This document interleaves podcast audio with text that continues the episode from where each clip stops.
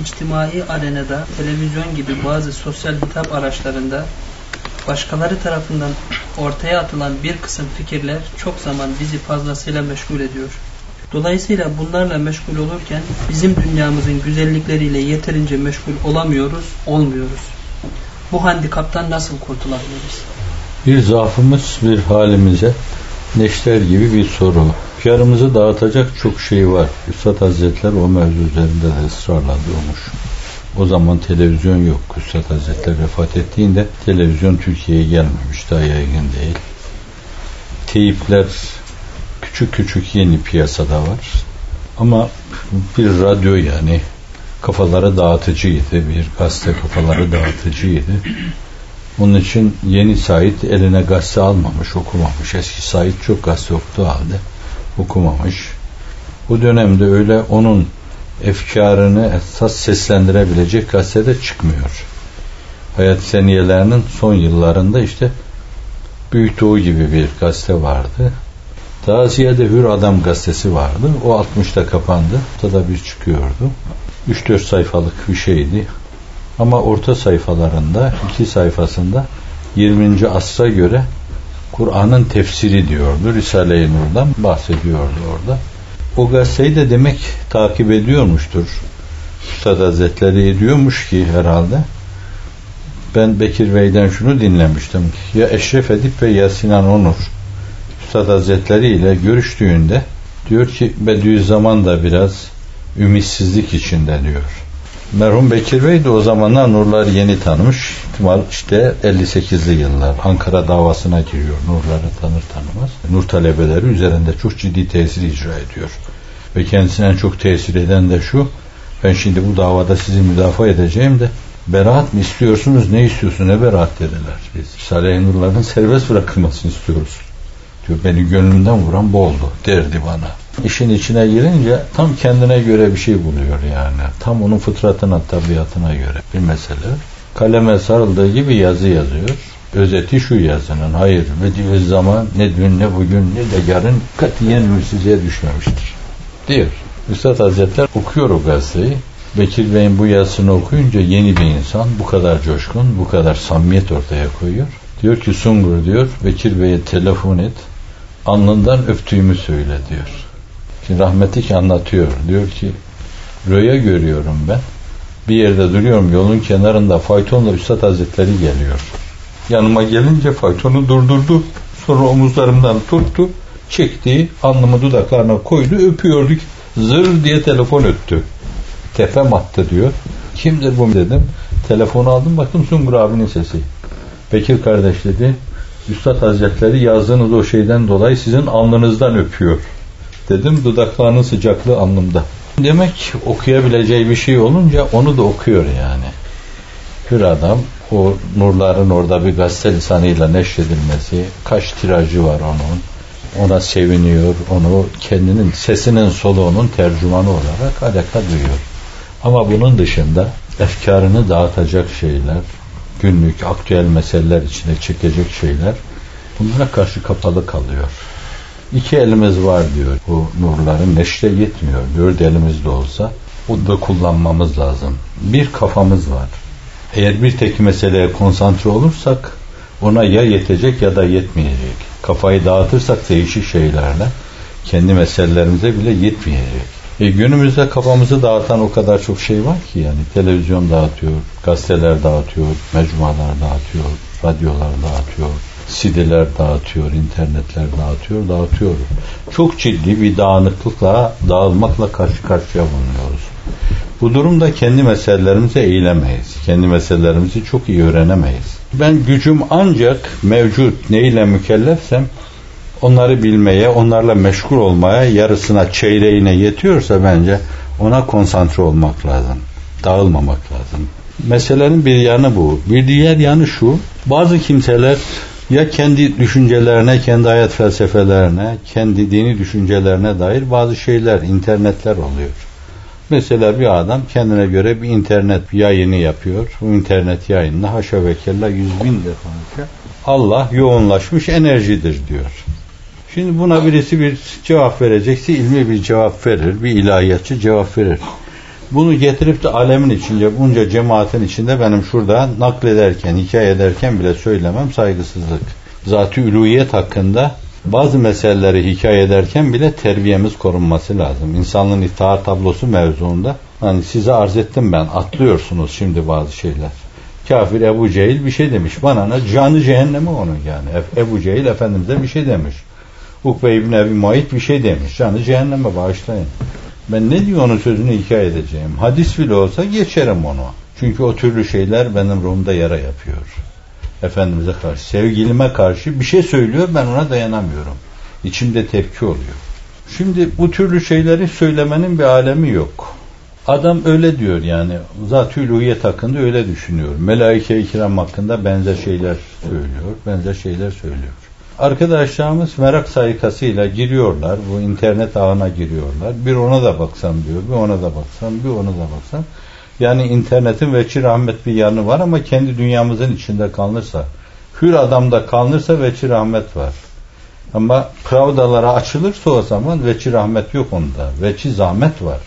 Kendimize zahmet ediyoruz burada. Zihnimize zahmet veriyoruz aynı zamanda. Kalbi hayatımıza, ruhi hayatımıza zahmet veriyoruz. Biz bizim meselelerimize gitmiyoruz. Dağılmanın alemi yok. Şimdi falan şöyle demiş, falan Yahudi şöyle düşünüyor, Hristiyan böyle düşünüyor. Bütün bunların böyle değişik yerlerdeki yanlışlarını toplasak diyelim bir gün 100 tane yanlış vardı. Haydi kalksak bu 100 tane yanlışa çok böyle ceval bir dimağımız olsa hepsine cevap versek yarın değiştirirler onu. O siteyi değiştirirler. 100 tane başka yanlış yüklerler. Sürekli biz bunlarla meşgul olarak hem çok korkunç bir gerilim yaşayacağız hem de kendi meselelerimizi anlatamayacağız. Gördüğümüz gibi Hz. Üstad binbir fitnenin, fesadın, bu türlü dalaletin, küfrün ve küfranın kuyruklarını dikip akrepler gibi boy gezdiği bir dönemde sadece kendi meseleleri üzerinde duruyor. Biz bize ait o meseleleri neşrettiğimiz zaman ne Hristiyan cemaati, ne Yahudi cemaati, ne Budizm, ne Sihler tarafından olumsuz bir tepki almayacağız. Biz kendi meselelerimizi vaz edelim.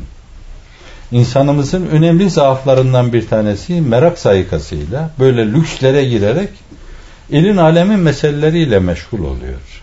Ve kafasını onlarla dolduruyor. Esas kendi meselelerine kafasında yer kalmıyor. Ehli sünnet zat-ı üluyet mevzunda ne diyor? Benim bilmem gerekli olan şey odur. Yaşıma başıma göre onları bilmem lazım. Bana önceleri dediler ki Allah vardır, sıfatları vardır, esması vardır. Sıfatlar zaten ne aynıdır ne de gayrıdır. Bir dönemde meselenin mücerred, mahazın kutsiyeti itibariyle hocanın dediğine dayandırılarak yeterliydi. Fakat belli bir dönemden sonra efendi niye yani zatın aynı olmasın? Neden gayrı olmasın? Senin onu bilmen lazım yani o meseleyi bilmen lazım. Esma-i ilahi bilmen lazım ciddi bir zat-ı uluhiyet telakkisine sahip olman lazım. Peygamberlik mefhumu nedir? Evsafı aliyeleriyle onları bilmen lazım. Kur'an-ı Kerim'i bilmen lazım. Şimdi bilmen gerekli olan şeyleri bilmeyince sen işte başkalarının yanlış bilgileri karşısında bağışlayan yine halk ifadesiyle hem apışır kalırsın hem itikadın zedelenir. Çünkü donanımın tam değil o mevzuda. Yani sen sana ait şeyleri bil, ne aklında ne mantığında ne muhakemende ne hissinde ne şuurunda ne zihninde tereddüde mahal bırakmayacak şekilde yine Hazreti Üstad'ın ifadesiyle nurlar vasıtasıyla iman insanın öyle letaifine işliyor ki şeytanın eli ulaşamaz oraya diyor. Şeytanın elinin ulaşamayacağı şekilde sen donanımını sağlama. Yani bir polis bile düşman üzerine giderken bir zırh giyiyor, kafasına bir mihver koyuyor, yüzüne bir sütre koyuyor, değişik tehlikelere karşı sen donanımını içinde bulunduğun toplum içinde bu şekilde sana hiç arıza vermeyecek şekilde eğer alırsan Allah'ın izni ve inayetiyle o türlü eğri büğrü yamuk yumuk düşüncelerin içinde, düşünce armonileri içinde dolaşsan bile hiçbir şey olmayacaktır sana. Fakat sana bir şey olacaksa senin donanımının eksikliğinden olacaktır. Kendin çok iyi inanman lazım ve sana ait her meselenin altından kalkabilmen lazım yani. Biri Enbiya-i İzam'ın ismetine dair bir şey söyledi. O meselenin altından kalkmalısın sen. Efendimizin izdivacıyla alakalı bir şey söyledi. O meselenin altından kalkmalısın sen. Sen onları bilmen lazım. Sen Kur'an'ın ahkamını bilmen lazım. Sünnet-i seniyenin yolunu, onun sana nasıl rehberlik yaptığını çok iyi bilmen lazım. Onların açılımını bilmen lazım. Ülemanın ağzı, ülemanın şerhleri, ülemanın haşiyeleriyle bilmen lazım. Günümüzün insanı fantazilere girerek daha çok bilme mülazası, daha çok güftügü yapma mülazası, daha çok kendini ifade etme mülazasıyla bilmesi gerekli olan şeylerden evvel hiç de bir lüzumu olmayan böyle bu türlü fantastik şeylere giriyor, onlarla meşgul oluyor, onlarla ömür tüketiyorlar. Kim bilir belki kalp ve ruhlarında da yaralar açıyor bunlar. Biz bize ait şeyleri bilelim. Öbür meselelere gelince diyelim bir Budizmin bilinmesi lazım, bir Brahmanizmin bilinmesi lazım. Bu işin uzmanları meşgul olsun, bilsinler onu. Belki hiçbirimiz baştan sona kadar ciddi bir tefsir bile okumamışızdır. Burada taaddimi ve tahaddimi arkadaşlar mazur görsünler benim. Elimizde yazılmış Türkçe Allame Hamdi'nin tefsiri. Burada bir adam çıksın desin ki ben baştan sona kadar dikkatli okudum. Ben dediğim her şeyi geriye alıyorum. Daha okunacak bir tek tefsiri bile okumamışız biz rica ederim. Fakruddin Razi'nin o devasa tefsirini okuduk mu? Ayıp olur yani bizim için. Kalkıp başka şeylerle meşgul olma ayıp olur. E, Risale-i Nur gibi bir hazine var bence. Bunun üzerinde duralım. Onun etrafında böyle bazı arkadaşlarımın yazı çizdikleri şeyler var. Evvela kendi dünyamız, kendi ortamımız itibariyle beslenmemiz gerekli olan şeylerden evvel başka şeylere açıldığımızdan dolayı kalben, ruhen dağınıklığa düşüyoruz. Ve sonra da kendi meselelerimize yetmez hale geliyoruz. Biri karşısında, bir mesele karşısında, bir problem karşısında acize düşüyoruz. Bu da bizim ciddi bir eksikliğimizdir. Efendimiz sallallahu aleyhi ve sellem bir yerde İncil ve Tevrat eski ahit yeni ait o dönemde bu tabirlerde yok daha sonra çıkmış. Okuyanları men ediyor Efendimiz ondan. Hazreti Ömer gibi ciddi bir sahibi bile azıcık iştigalinden dolayı men görüyor orada. Ve bir yerde buyuruyor ki Musa bile hayatta olsaydı Hazreti Musa'ya çok tazimi var, saygısı var. Beni Musa İbni İmran'a tercih etmeyin diyen insanlığın iftihar tablosu. Arşın kavaimine ben haş olduğum zaman tutunmuş göreceğim diyen insanlığın iftihar tablosu. Musa dahi hayatta olsaydı bana uymadan başka yolu yoktu diyor. Onu doğru anlamak lazım. Mesajın doğrusuyla o gelmiş artık. Tamamlayıcı mesaj onda el yevme ekmeltu lekum dinekum ve etmemtu aleykum ni'meti ve raditu lekum İslam'e dine. Mesajın tamamı onda. Musahhih odur. Geçmişte yanlış ortaya konmuş şeyleri tahsiye eden odur. Yenilik adına ortaya konacak şeyleri ortaya koyan müceddit odur. O bir peygamberdir, o bir musahhihtir, o bir müceddittir yani peygamberlik planında. Dolayısıyla bir kere başka şeyleri öğrenmeden, görmeden, tanımadan evvel öğrenmemiz, görmemiz, tanımamız gerekli olan şey ki bu aynı zamanda onun vapuruna binmenin ve kurtuluşa ermenin de yoludur. Efendimiz'e ulaşmanın yoludur. Onu bilmemiz lazım. Ve Efendimiz'in bu mevzudaki hassasiyetindeki temel espriyi kavramak lazım yani. Yani ben varken, Kur'an varken, Kur'an bana yetiyorken size niye yetmesin ki? Bana Kur'an indi buyuruyor. Kur'an kadar da başka bir şey indi diyor. Sünnete işaret buyuruyor. Hikmet diyor o da. Kur'an kadar da bir şey. Sünnete karşı çıkanlara da aynı zamanda cevap vermiş oluyor. Bu haliyle bu durum Müslüman olan herkese yeter evvela bir Müslüman bunları bilmesi lazım. Kaldı ki bizim gibi avam insanların bütün o sünneti bilmesi de mümkün değil müşahedenizle. Kütübü sitte deseniz bu hadislerin yüzde biridir ancak. Kaldı ki o hadis bilme demek değildir yani. Kütübü sitteyi ezbere bilseniz, metnin temel esprisini bilmiyorsanız, ricali bilmiyorsanız, babanızın oğlu gibi onları tanımıyorsanız siz çok yalanı söylersiniz farkına varmadan hadis dersiniz ona. Hiç farkına varmazsınız o meselede. Rica ederim evvela bilmemiz gerekli olan şeyleri bilelim. Eğer Efendimiz sallallahu aleyhi ve sellem böyle diyor, men ediyorsa bu Hazreti Ömer daha sonra men ediyorsa ve hatta bu mevzuda o türlü şeylere dalan, tevaggül eden bir kısım Kabul Ahvar gibi kimseler sahabe tabi'in döneminde tenkit ediliyorsa hatta bazıları bu tenkiti İbn Abbas da bazı şeyler rivayet ediyor diye ona da teşmil ediyorlarsa bence hassasiyet üzerinde durulması bir konudur bu. Üstad Hazretleri de diyor ki kendi döneminde bu bir ilahiyat eğitimi yapan hadis, tefsir, kelam, fıkıh, usul hadis, usulü tefsir, usulü fıkıh eğitimi yapan insanlara değildir. Ama bizim gibi avam insanlar bu külliyatı baştan sona kadar okur. İlmihal bilgileri de olursa yeter onlara. Diyor ki bu nurlar bana yetiyor. Size de evleviyetle yetmelidir diyor bence. Evvela bir kere bunları çok iyi anlayalım. Çok şey var. Benim bu mevzuda onları ne teskiyeye ne de sizi o mevzu okumaya teşvike yetkim, selahiyetim yok. Kendimi o konuda da görmüyorum. Sizler daha iyi anlarsınız ama fakat tanıyor gibiyim ben yani. Bu talebesi gibiyim. Dost gibiyim. Ama 50'li yıllardan bu yana bakıyorum ben. Bazı yerleri 50 defa okuduğumu hatırlıyorum. Ama 51. defa çok şey istifade ettiğime şahit olmuşumdur. Bilin bana. İnanın bana yani. Onları bilmeden şimdi böyle başka şeylere açılıyoruz. Kendi düşünce dünyamızın, kendi hayat felsefemizin, kendi irşad anlayışımızın dışında değişik şeylere açılıyor ve dağılıyoruz. Konsantre olmak lazım bence. Ne yapacaksak esas bir kere onunla bütünleşmek lazım. İki elimizle ona sarılmak lazım ve aklımızdan geçirmemiz lazım.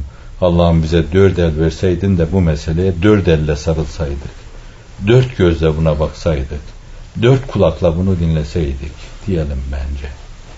Mutlaka yanında okuyacağımız ilmihal gibi, Kur'an-ı Kerim'in mali münifi gibi şeyler, onları da arkadaşlar kurlar. Yani bize ait şeyleri çok iyi bilelim. Öbürlerini de bilecek, okuyacak insanlar bilsinler, uzmanlar cevap versinler vereceklerse yanlışları düzelteceklerse onlar düzelsinler. Biz kendi yanlışlarımızı düzeltmeye bakalım. Eserlerde nasihat istersen ölüm yeter buyuruluyor. Efendimiz sallallahu aleyhi ve sellem buyuruyor ki ben sizi mezarları ziyaretten men etmiştim, koymuştu. Şimdi ben mezarları ziyaret edin diyorum. Çünkü ahireti hatırlatır o diyor. Size ve ölümü hatırlatır diyor. Sahabiden Hazreti Osman gibi çokları mezara gittiklerinde orada çocuk gibi hıçkıra hıçkıra ağlıyorlar. Mezar onlara tesir ediyor. Ürperiyorlar mezar karşısında. Hazreti Osman diyor ki burası ahiret aleminin ilk kapısı, ilk menzili.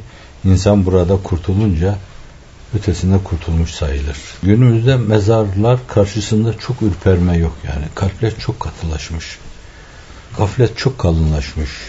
Sıhhat ve gençlik önemli iki gaflet kaynağıdır. Sağlıkları yerinde böyle. Çok yaşama ümitleri var. Bu insanlarda tevehüm ebediyet doğuruyor. Ölmeyecekmiş hayata bakıyorlar. O da tule emeli doğuruyor.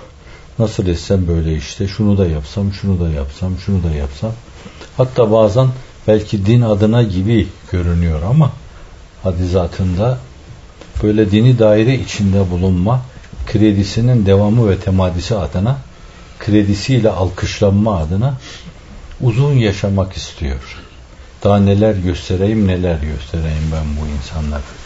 İlmimden, irfanımdan, ufkumdan akan marifle bu insanlar banyo yapsınlar.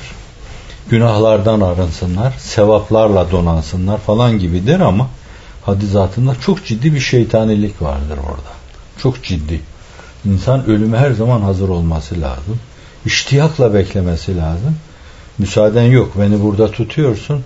Onun için kaldığım sürece hayatımı adını ilah etme adına değerlendirmeyi düşünürüm. Ama tezkere elime verdiğin anda askerden teris oluyor gibi inşirah içinde rahatlıkla ayrılabilirim. Kalbin insanı buna hazırlaması lazım. Kalbi buna hazır değilse o tevehüm ebediyet içindedir. Tuğle emel taşıyor. Kendi kendini aldatıyor demektir o. Bir sıhhat bir de gençlik. Aslında bunların ikisi de nimettir. Fakat insanın aldanabileceği nimetler olması itibariyle iki nimet vardır ki sahibi şeriat buyuruyor. İnsanlar o mevzuda aldanmışlardır. Gençlik ve sıhhat. Bunlar ganimet bilinmesi lazım. Yaşanmadan evvel ganimet bilinmesi lazım. Hastalanmadan evvel ganimet bilinmesi lazım. Nasıl ganimet bileceksin? Çok şükür gençliğim var benim. Bunu işte iyi değerlendireyim de bir yaşayayım. Saatim yerinde hayattan kam alayım. Öyle demek değildir yani. Sağlığınıza yapacağınız şeyler vardır. Onu hastalık anında yapamazsınız. Şimdi ben 100 rekat namaz kılıyorsam ben onu şimdi kılmalıyım. Size kasemle teminat veririm. 50'yi açtıktan sonra kılamazsınız bunu. Mümkün değil yani. 20 rekat kıldığınız zaman onu bir teravihte hissediyoruz. Kıldığınız zaman yorgun düşersiniz. Uykunuz gelir. Kılacağınız şeyler de gafilane kılarsınız. Gençliği ganimet bilmek bugün senenin pek çoğunda oruç tutmakla olur. Perşembe pazartesi oruç tutmakla olur. Gençliği ganimet bilmek onu günahlardan uzak tutmakla olur. Onu kirletmemekle olur. Allah'ın gençlik nimetine karşı onu masiyete kirletmemekle olur. Gençlik nimetini değerlendirmek çok namaz kılmakla olur. Evradu eskarda kusur etmemekle olur. Allah belli yerlere getirmiş, belli misyonlar yüklemişse ihsani subhanisi olarak mesela sizin gibi insanlar günde en azından 2 saat, 3 saat evradu eskara vermelidirler. Neden yani Cevşen evradu kutsiyi her gün okumuyoruz? Düşünüyorduk Mecmua'l Ahzab aramıza taksim edelim de onu. En azından bir saat herkes ona versin ve taksim etsinler. Her gün bitsin. Belki iki defa bitsin o. Şimdi bunlar gençliğin ganimet bilinmesi ve değerlendirilmesi demektir. Ganimet ne demektir? Bir insanın iki sıradan bir servete konması demektir. Cehdinin karşılığını alması demektir. Savaşta başına konabileceği düşmandan elde edilen şey elde etme demektir. Allah Celle Celaluhu demek bize bir gençlik vermiş. İşte bu bir ganimet gibi bilinmeli. Gençlik sadece gençlik olarak kalır ve dünyaya sarf edilirse ondan elde ettiğimiz hissemize düşen, payımıza düşen bir şey yok demektir yani. Ve sağlığı da öyle düşünebilirsiniz. Ve bu iki şey gördüğünüz gibi değerlendirildiğinde çok önemli nimetler olmasına rağmen fakat insanların çoğu bunlardan mağbundur, aldanmıştır. Bu ikisi de Hazreti Üstad'ın yaklaşımıyla gaflet unsurudur. Her ikisinden de gaflet doğar. Onun için bu dönemde tembihe çok ihtiyacımız vardır. Bizi tembih edecek, geçen de bir vesileyle dedim. Yani birinin dizinin dibine oturun, yaşınızda biri olsa, deyin ki Allah aşkına ne olur, bana bir nasihatta bulun. Bana bir şeyler anlat böyle. Gençlik benim başımı döndürüyor. Saat bakışımı bulandırıyor. Hayatı tül bembe görüyorum ben. Böyle giderse bir gün hiç beklenmedik bir anda sapabilirim ben. Ne olur Allah aşkına bana ciddi bir şeyler söylet. Tüylerim diken diken olsun. Kalbim ürpersin. Rabbimi hatırlat bana. Diyelim yani. Çok rahat olalım bu mevzuda.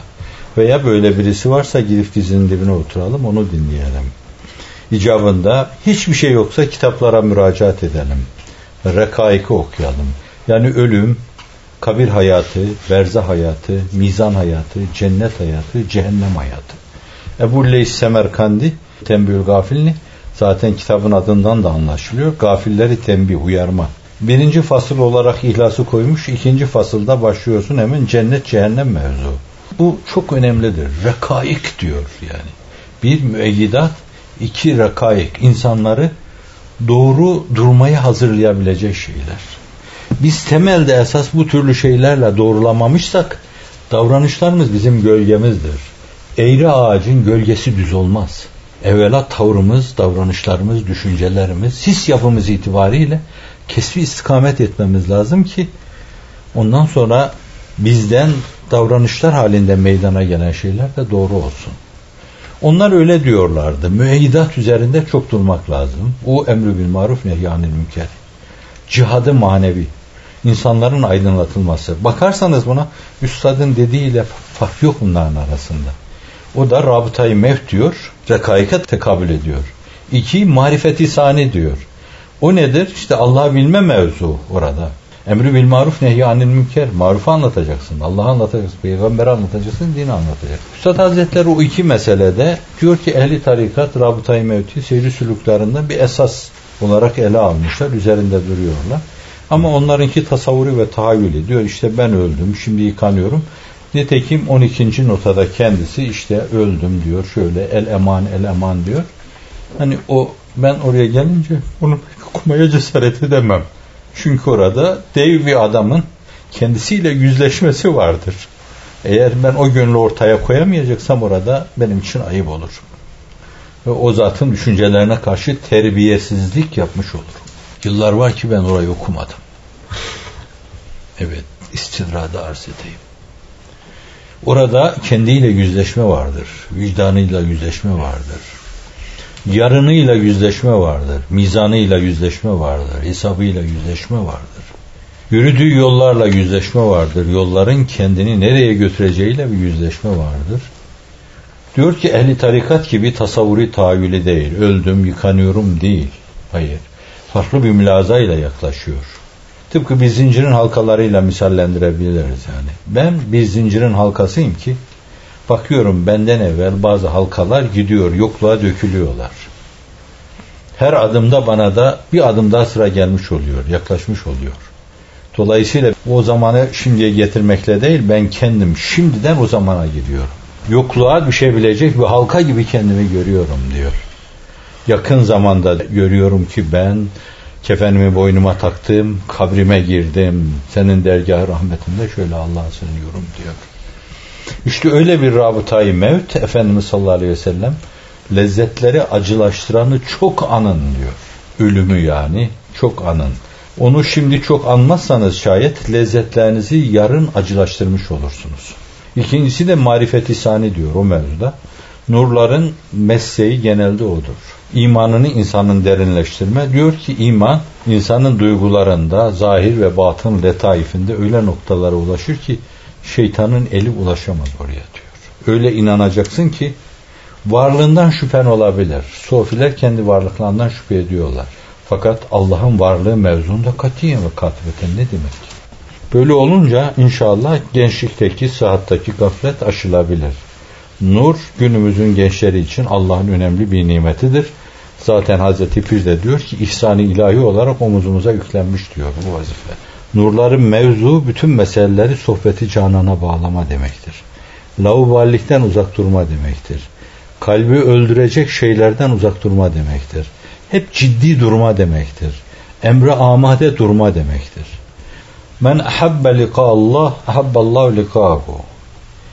Cenab-ı Hakk'a mülakı olma iştiyakı içinizde ne kadarsa ötelerde sizin kadriniz, kıymetiniz, meleklerin sizi istikbal için eleste durmaları, ruhanilerin geleceğiniz yolları kollamaları, bir ay bir güneş gibi tülü ediyormuşçasına esasen, öyle istikbal edilmenizi düşünebilirsiniz, bekleyebilirsiniz. Fakat öyle bir derdiniz yoksa, öyle bir endişeniz yoksa, öyle bir hesabınız yoksa o mevzuda, öyle bir arzunuz, öyle bir iştiyakınız yoksa, yerinizin ne demek olduğunu orada ona göre değerlendirebilirsiniz. Size nasıl bakıldığını, nasıl beklenildiğinizi ona göre değerlendirebilirsiniz. Şeklinde anlaşılabilir. Bu meselenin umum için, bizler için, hepimiz için hakikati bu meseleyi böyle oturtmak lazım. Meselenin bir diğer yanı var ki onlar ileri, faik insanlar. Onlara göre durum değişir. Onlar sürekli Allah yolunda bulunma. Hatta öyle ki yani yarım adım kalsa böyle ayaklarını az kıpırdatsalar hemen vuslat yaşayacaklar. Recaizade Ekrem'in dediği gibi yani Allah'ım dizlerin nerede başımı kapatayım. Bu bu da bir müteşabihata girme. Bu da onun o bizim müstagrip şairimizin, piyanistimizin mütalası.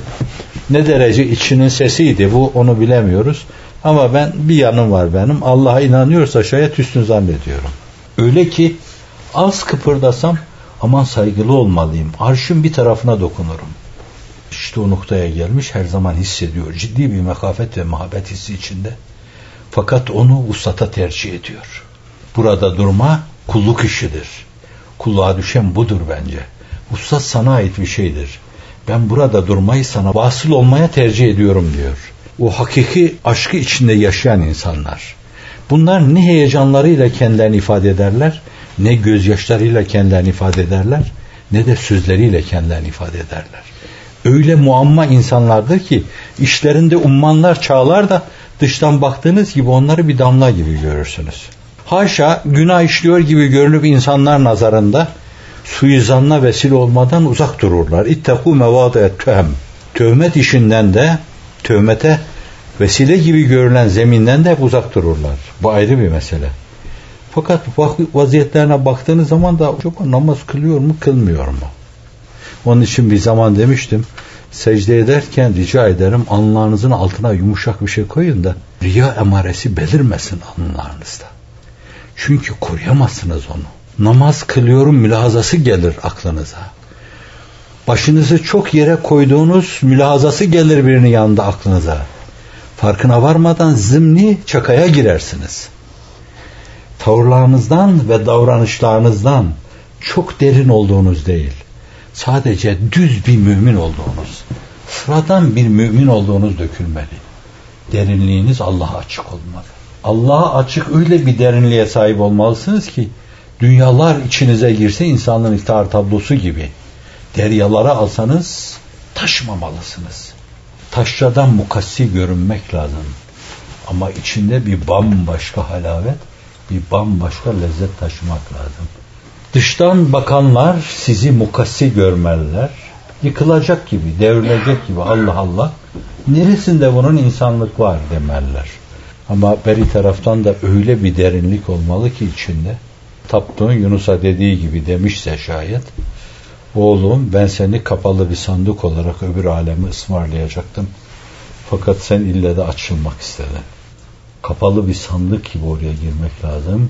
El mevtu ye'ti vâteten vel kabru sundukul amel isbir ala ahvala la mevte illa bil ecel. Hakiki aşıklar, aşkı sıdk ufkuna ulaşmış olanlar, bunlar kendilerini gizlerler. Sır vermezler bunlar hiç. Belayı aşktan yansalar, kavrulsalar bile katiyen sır vermezler. Bu onların halidir. Şimdi biz objektif olarak kendi halimizin temsilcileri olalım. Allah'ım iştiyak diyelim. Fakat o zirveyi Allah'tan istemeyi de ihmal etmeyelim. Allah'ım zatına karşı bize öyle bir iştiyak ver ki bu sata yarım adım kaldığı zaman bile hayır ya Rabbi benim daha çekmem gerekli olan çileler var.